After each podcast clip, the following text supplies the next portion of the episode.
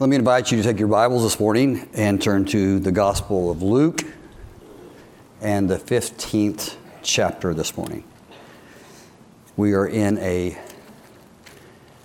four part series examining uh, what is commonly called you know, the parable of the prodigal son. The Bible itself calls it really more of a tale of two sons. And we're going to be looking there this morning. Luke chapter 15. If you have your place, just go ahead and stand this morning.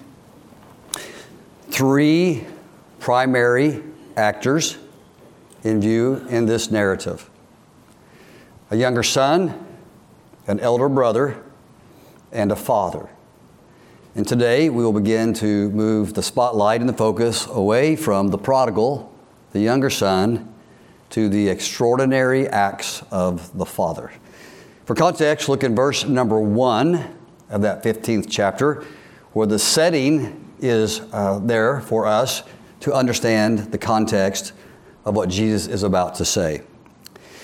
Then drew near unto him all the publicans and sinners for to hear him. And that's one side of the auditorium. And the Pharisees and scribes on the other side, murmured, saying, This man receiveth sinners and eateth with them. Verse number 11 After rehearsing the joy that's found in heaven over lost things, using both a coin and a sheep as an example, now we, we move to a son. Verse number 11. And he said, A certain man had two sons. And the younger of them said to his father, Father, give me the portion of goods that falleth to me. And he, the father, divided unto them his living. And not many days after, the younger son gathered all together and took his journey into a far country, and there wasted, prodigaled his substance with riotous living. And when he had spent all, there arose a mighty famine in the land and he began to be in want. And he went and joined himself to a citizen of that country, and he sent him into his fields to feed swine. And he would fain have filled his belly with the husks that the swine did eat, and no man gave unto him. And when he came to himself, he said, How many hired servants of my father's have bread enough and to spare, and I perish with hunger? I will arise and go to my father. And I will say unto him, Father, I have sinned against heaven and before thee, and no more worthy to be called thy son, and make me as one of thy hired servants. Now, he's rehearsing this speech in his mind and heart. You know, and, and every part of it's important. Dad, I've sinned against heaven. Dad, I've sinned against you and I'm no more worthy to be called thy son. And there's this third part, but would you make me like one of your hired servants? Is the request. Verse 20, and so now he's going to begin to fulfill what's been played out in his heart and mind. And he arose and came to his father. But when he was yet a great way off, his father saw him and had compassion and ran. He ran. And he fell on his neck and kissed him. Now remember the former rehearsal in his mind. And the son said unto him, Father, I have sinned against heaven and in thy sight, and am no more worthy to be called thy son. But then he's cut off. He never makes the request because he can't to be like a hired servant. The father stops him before it can be said. But the father said to his servants, Bring forth the best robe and put it on him, and put a ring on his hand and shoes on his feet, and bring hither the fatted calf and kill it, and let us eat and be merry. For this my son was dead and is alive again. He was lost and is found, and they began to be merry. This is the beginning of joy. Verse 25. Now his elder son was in the field, and as he came and drew nigh to the house, he heard music and dancing. And he called one of the servants and asked what these things meant. And he, the boy, said unto him, Thy brother is come, and thy father hath killed the fatted calf, because he hath received him. He hath received him, safe and sound. Our Heavenly Father, we um, we look into your word in the next few moments. And, and I pray the familiarity of this story would not get in the way, Lord, of a deeper uh, reflection, contemplation of the depth of the things that are happening in this story. Lord, as you intended in all parables, Lord, it is to expose us to a reality, a truth, a principle that we may be missing about ourselves and Lord, it is a mirror for, for us to examine our own souls in. And Lord, help us to do that today. And I ask it in Jesus' precious name, amen. Thank you for standing.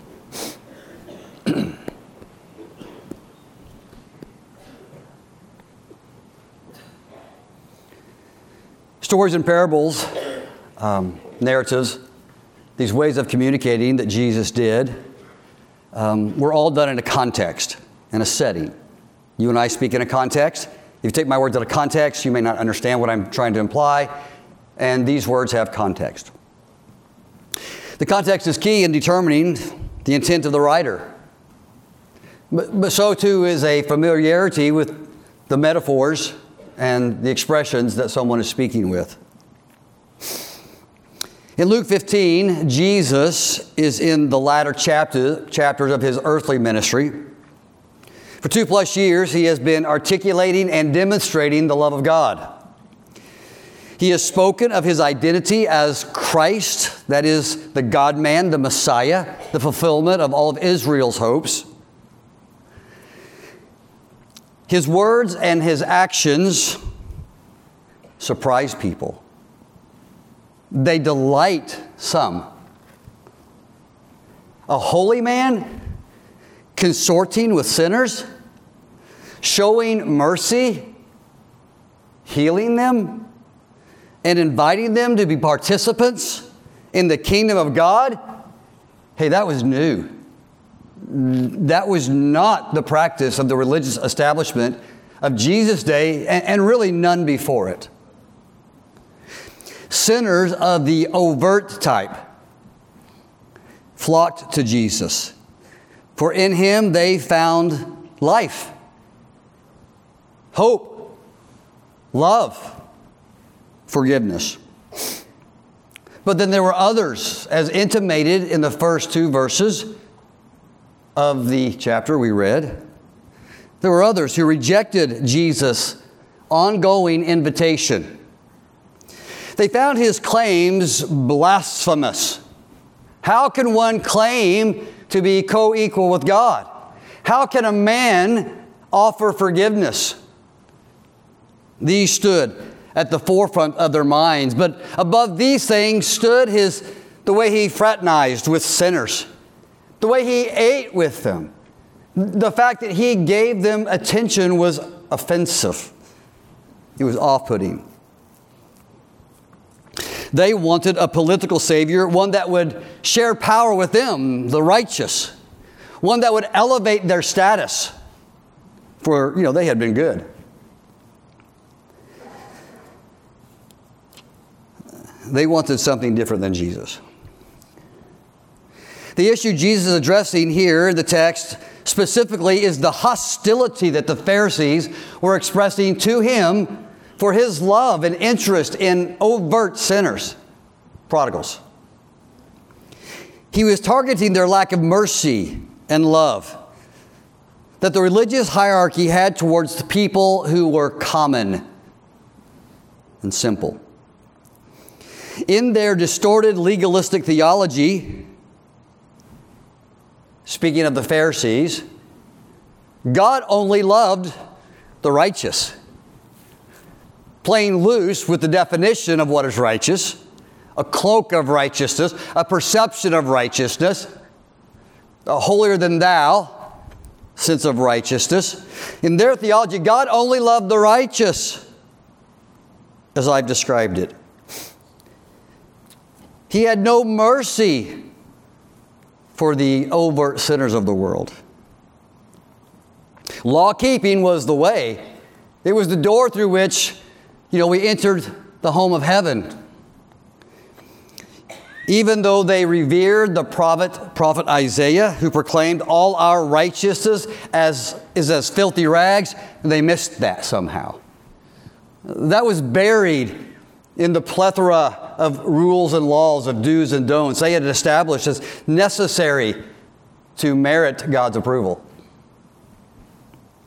They deluded themselves into believing that grace was extended only in a meritorious way. If you give enough brownie points, you get in. And they viewed the sinners and publicans, the Gentiles, outcasts, as having no merit, no points in God's economy. So Jesus here extending it metaphorically in the text and in the way he was doing it in life, um, they hated it. These men were blind guides, unable to see the truth about God, themselves, and the sinners on the other side of the aisle. So Jesus offers a trilogy of stories of the joy found in heaven over lost things. A man loses his sheep, a sheep, and then when he finds it, he tells people. And they're all happy together. A lady misplaces a coin, and uh, she sweeps the house she finds it, and she finds that um, worthy of being happy about, sharing that with her neighbors. And here a lost son is returned, and it merits the celebration of the Father and the sons.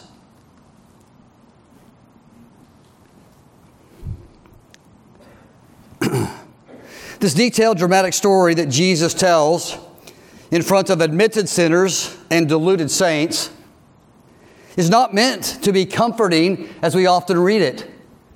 Oh, how sweet that a dad would do that. No, it's told to be shocking and confrontational and even somewhat jarring to sensibilities. There is nothing in the parable that would have made sense in the cultural context that he's telling this story. Nothing save one thing the disparaging, revolting attitude of the elder brother. And they would have identified with that. His intent in the story is to expose, spotlight the, um, the incongruity of the Pharisees' heart as it relates to God. They, they're, they're involved in a religion, a religion does not, does not share the heart of God.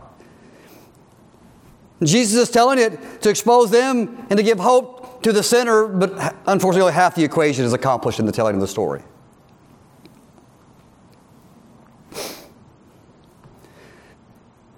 And the story. A young man has two sons.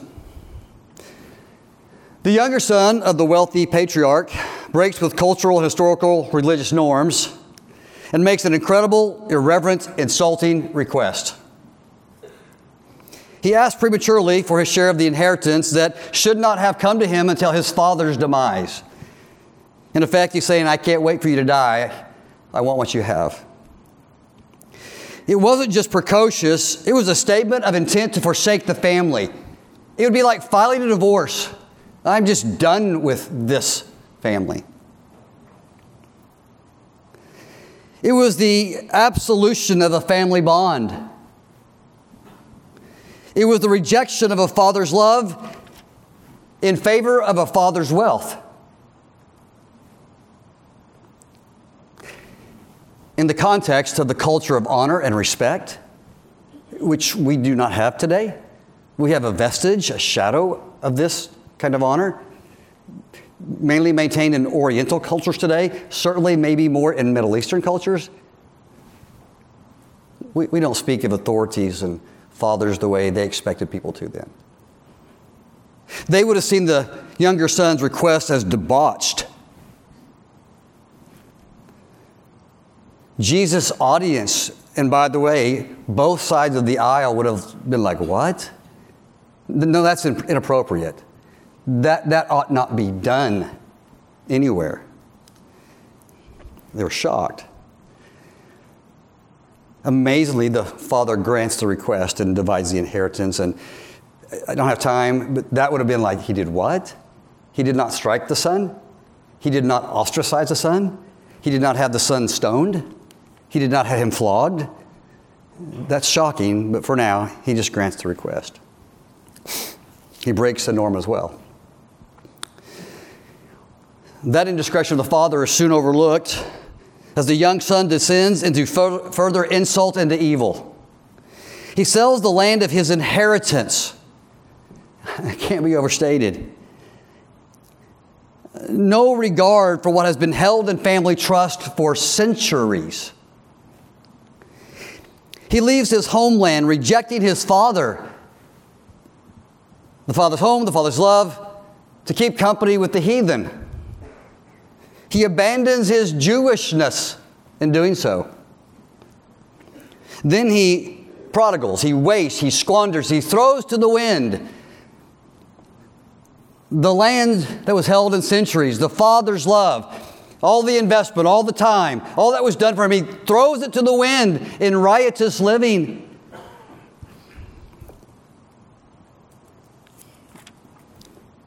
With each ill choice, he descends and distances himself from the Father's heart.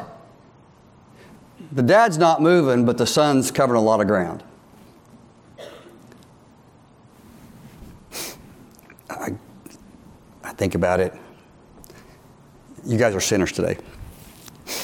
The sinners hear this story so far, and just, you know, think about it. They're going, that's me. They can identify with part of the story. But at some point, they've got to say, but even I did, haven't done this.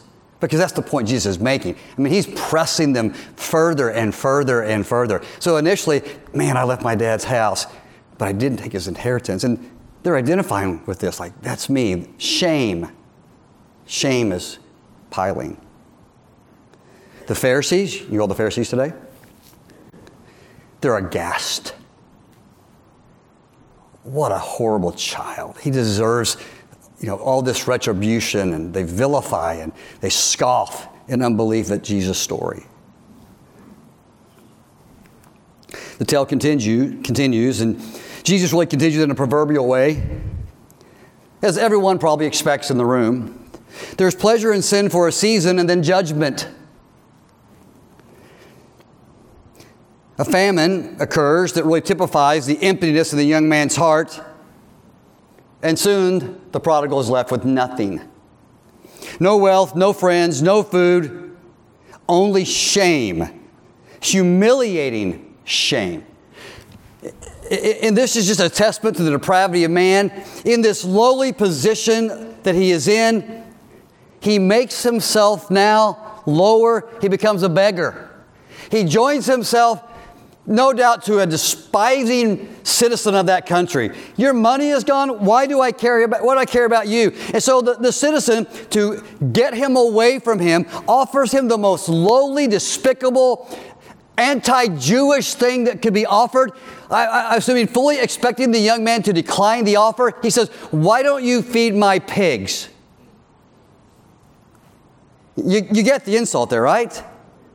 They're kosher. They don't do pigs.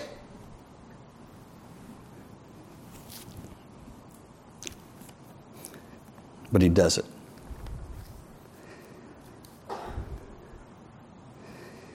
The whole story is, at this point, to the whole audience, disgusting. But then the narrative changes. A ray of, I don't know, sunshine, but pivot. In an unexpected plot twist. The prodigal, in his desperation, has a moment of clarity. You ever had one of those? what am I doing? Is the way I would articulate that. He comes to himself in the text. He sees the truth. Here's the truth my choices haven't taken me where I thought they would, at least ultimately. Yeah, they did what I, I thought they might for a little while, but man, look where they left me. Clarity. And I, I want you to get this, okay? This is important. When was the last time you think this guy thought about his dad?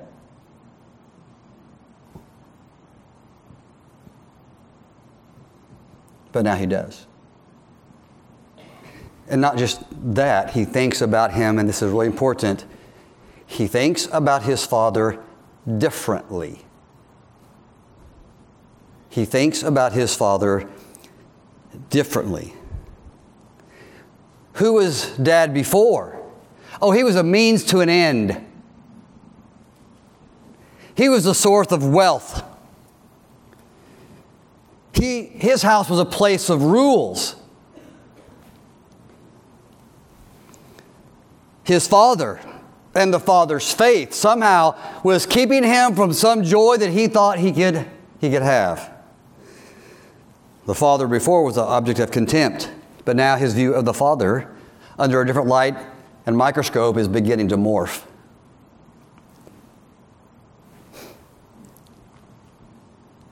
Maybe dad's rules had a reason. Maybe what was keeping me, or that he was trying to keep me from, was not fun, but harm. Maybe the treasure I had all along and didn't see it was a relationship with my father, not his money. My dad is generous.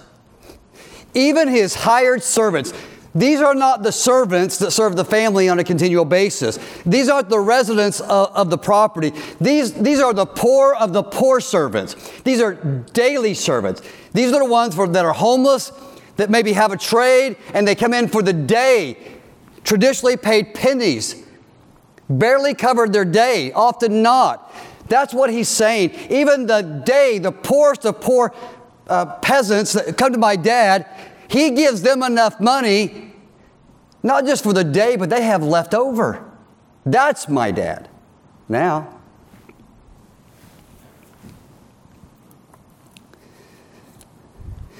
So he comes up with a scheme, and I don't mean that negatively, a plan born out of cognition, perhaps now the seeds of genuine repentance.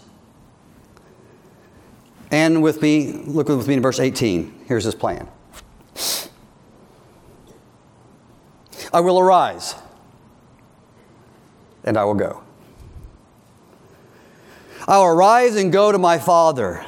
And, this, when, and when I get to him, understand, when I, the prodigal, get to him, here's what I'm going to say. Can you can imagine him rehearsing this, right? You ever offered an apology to anybody? You rehearse it before you say it. If you have any brains, right? I better think this thing through. I'll rise and go to my father, and I will say to him, Father, I have sinned against heaven and before thee. I am no more worthy to be called thy son. Make me as one of these lowest of lowest peasants who barely survive. I, I am more than happy to live on the outskirts of your world. I just don't want to starve anymore.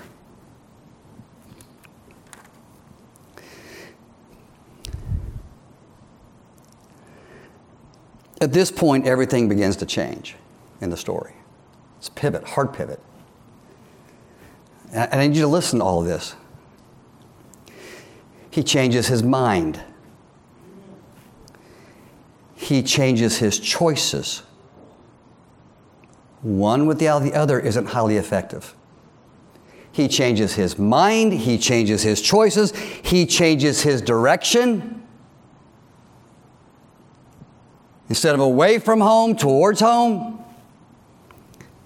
And in the process, he's changing his heart. And you can't imagine, I, I don't we can imagine how hard, how hard it was, because he was, he was, he was going to submit himself to a kind of torture. When he left, the Jews would have held a funeral service. There's a name for it in the Hebrew, but especially The son did this to his father, a funeral service is held. The son literally becomes legally to the father dead. It's not metaphorical language here. It can be used that way, but he's dead to the family. He divorced them. To come back was shameful. Prodigals, they were rare, but they never came back because the journey home was too abusive.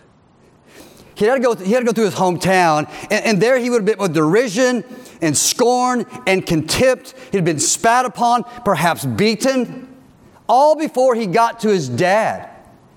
And then at best he could hope for was to live as a, um, a peasant on the outside on meager provision that maybe his dad would have pity on him and give. It was, it was a huge choice to make. He's now ready to receive retribution from his village, from his brother, from his dad. He's about to face unrelenting shame, reprisal, lasting loss of any former possession. He reasoned, maybe, just maybe, I can be like one of these, these slaves.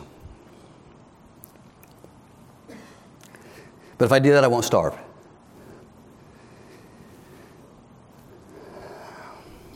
All this was undoubtedly his expectation. It was the cultural expectation that is so important to get in the story. The church demanded this, the community demanded this. Unthinkable, inconceivable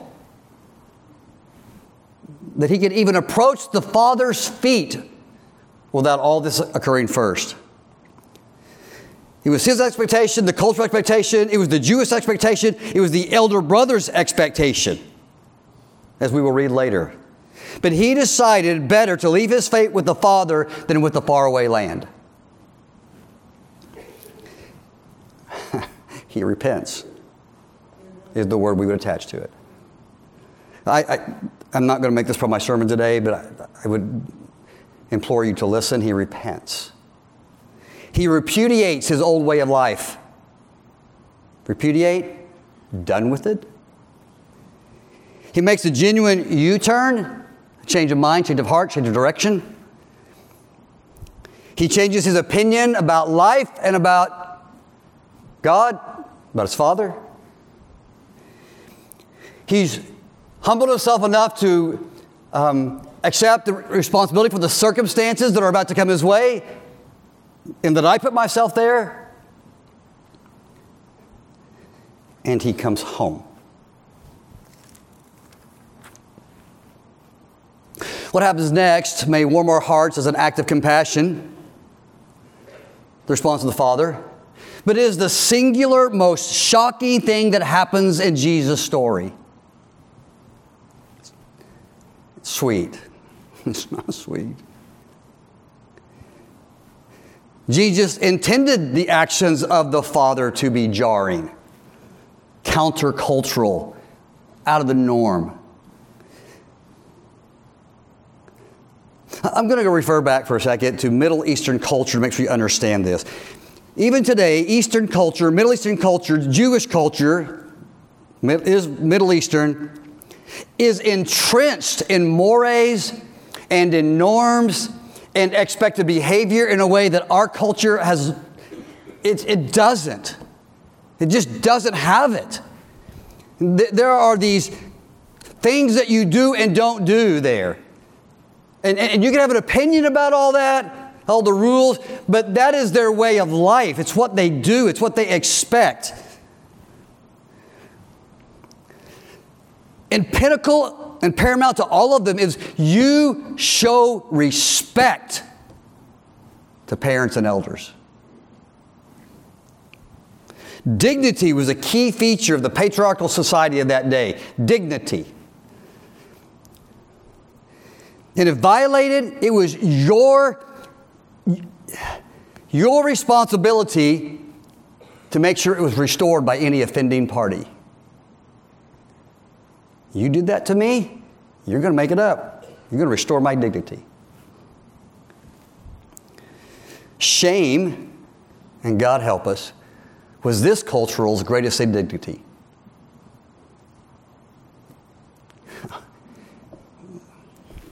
we can live the way we want and we don't care.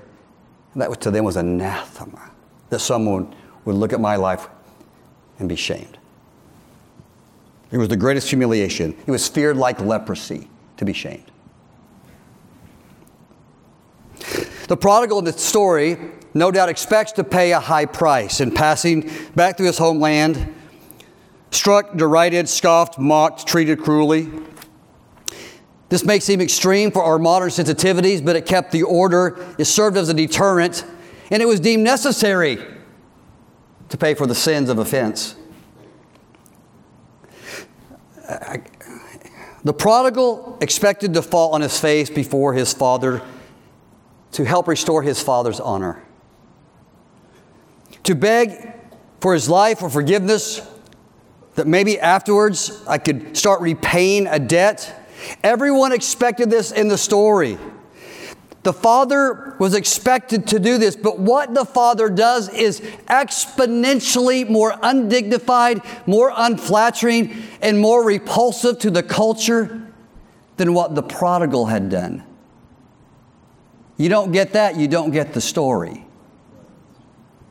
He's not acting with Western civility and kindness, he's breaking all the prototypes of Middle Eastern culture in his response.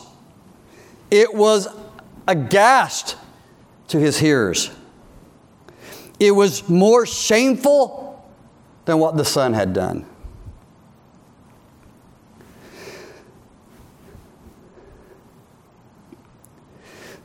The father covers and takes the prodigal's shame.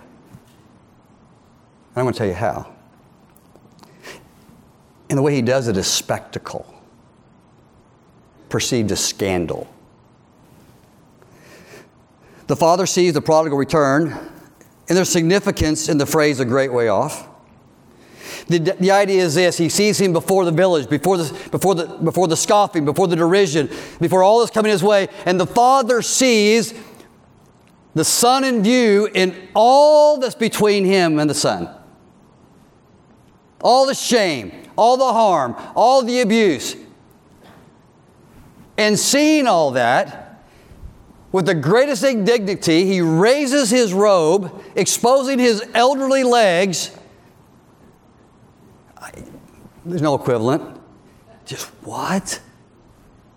And he runs. The old man runs. To this day, Middle Eastern culture, men don't run. Boys run, slaves run, men don't. Past 25, it's too undignified to run. You don't do it. Shameful. For 1,800 years, the Middle Eastern versions of the, of the New Testament omitted the word run. They couldn't bring themselves to write it because that's not how patriarchs act. They use the words, he hurried, he hastened.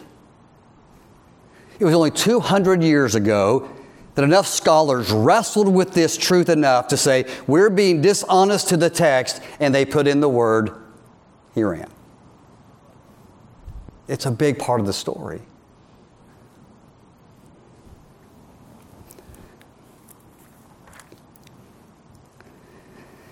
He ran.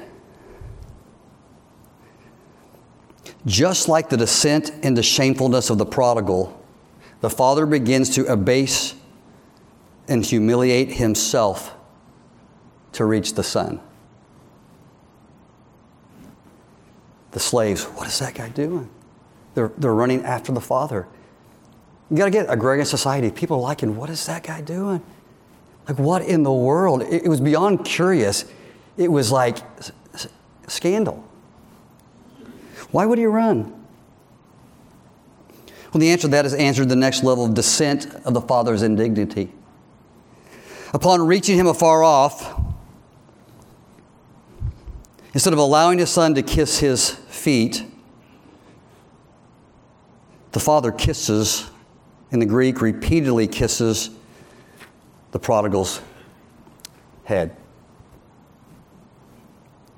I, the picture.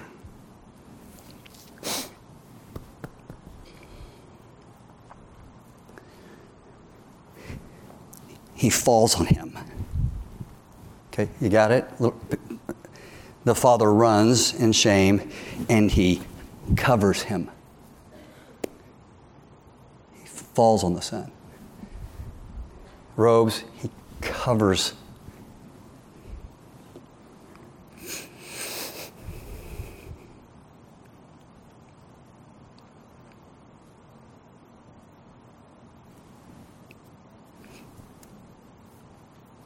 He covers his shame, his impoverished frame, his tattered clothes, and his stench.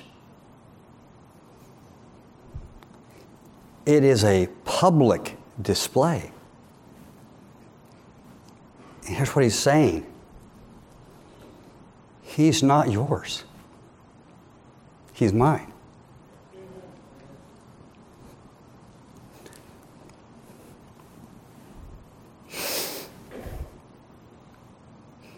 Claim him. He will not be abused. He'll suffer no shame. In substitution for the prodigal's derision, he offers his own.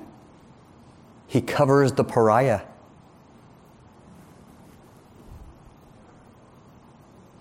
He cloaks him in love. He who knew no sin became sin for us. The just for the unjust, that he might bring us to God. The Father, in an unmistakable way, was publicly declaring reconciliation. The word compassion in the text has no real equivalent in our language. It means to be gut wrenched, for bowels to be twisted and turned. It implies a pity.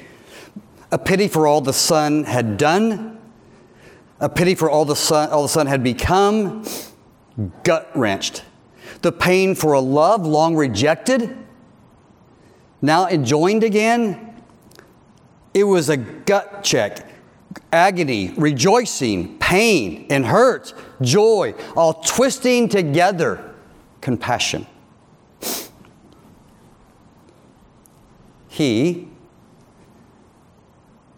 was despised and rejected of men, a man of sorrows and acquainted with grief. And we hid, as it were, our faces from him. It's what the audience is doing at this spectacle. That's just too much.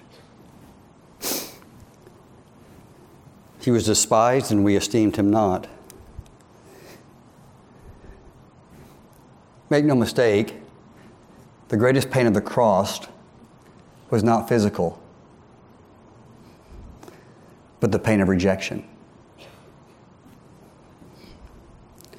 But here, the Father, rather than avenging the source of his pain, he loves it and forgives it. So the son's sin and shame was overshadowed and covered, atoned for. The repudiation people felt for the son, they now feel for the father. Uh, we do this. if you can't grab it, you, you do get it. We look at something, they, well, they forgave that too easy. Oh, that's just shameful that they did that. That's what he does. How could such a reviled son who's abused so much be reconciled? That's unthinkable. No doubt the Pharisees were deeply offended. What kind of weak, pathetic, shameful father is this? But the father presses the story more, and on purpose, no doubt.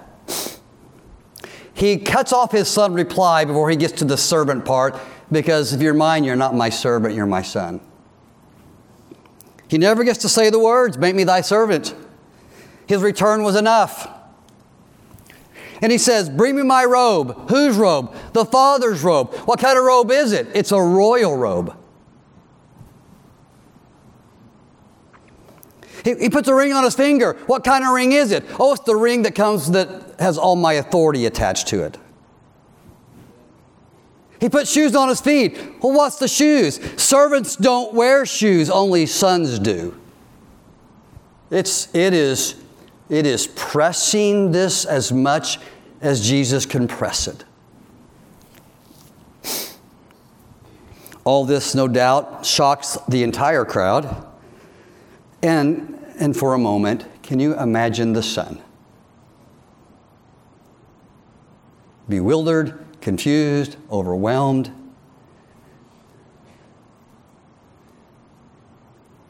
We're supposed to see ourselves in the story. Amazing grace.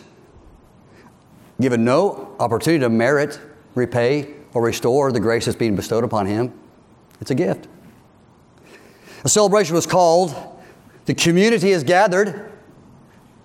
This is public.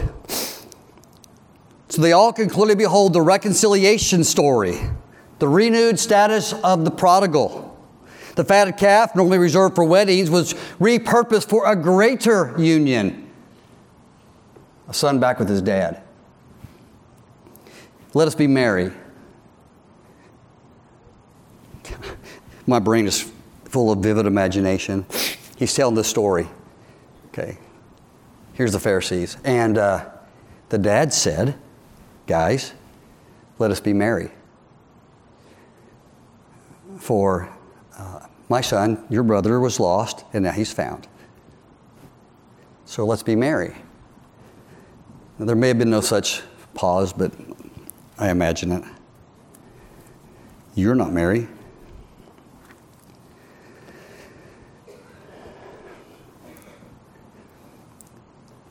I'm telling you what God is like is the idea. You think he's like your religion. That's not who God is. You think he's like your patriarchal society. He's not like that.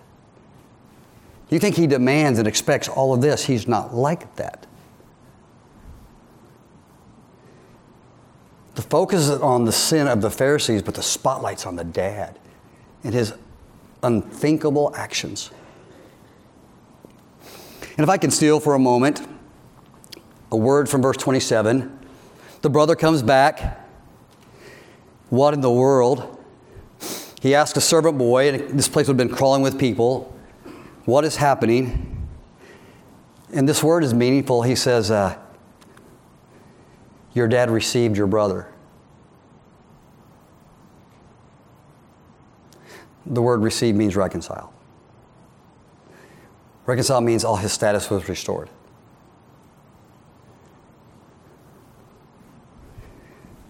What the dad was communicating to everyone who could see it. Reconciled, accepted, reinstated, the dissolution is over.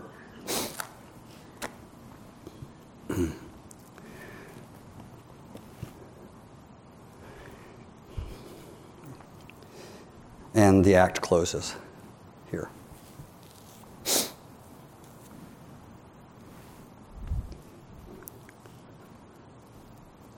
Where are you? Let's just remove all the facade and the pretense and the propriety of the moment. Where are you in relationship to the Father?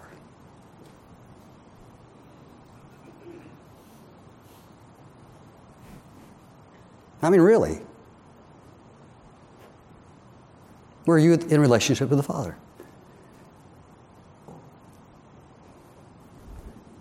We're in far more danger of being like the crowd over here than the crowd over there as a group. The cloaked, the self righteous, the proper, the dignified. I don't know. Where are you teenagers at in relationship to the Father?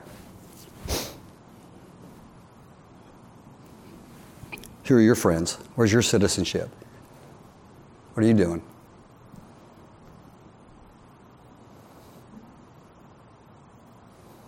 Mean, where, where are we at? Where are we at?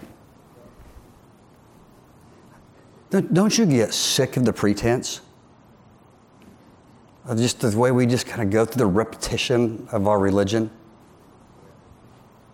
Does, does, that, not, does that just grow weary to you? Do you ever feel phony and fake? When's the last time you felt astonished by the grace of God cloaking your indignity? Because make no mistake, pretty person, you're ugly. You're vile.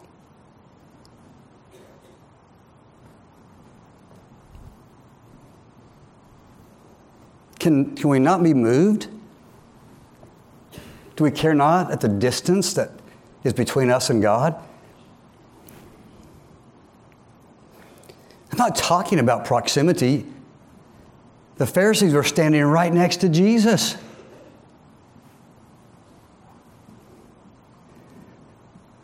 I'm talking about intimacy.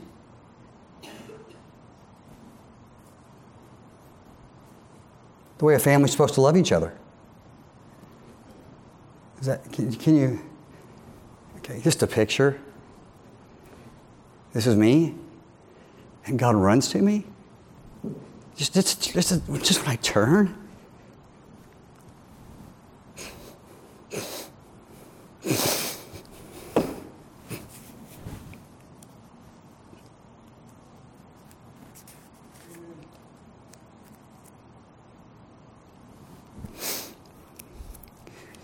We're too comfortable. Too respectable. We're too full of pretense. We've accomplished too much. It's easy to lose sight of what, of what the Lord has done for us.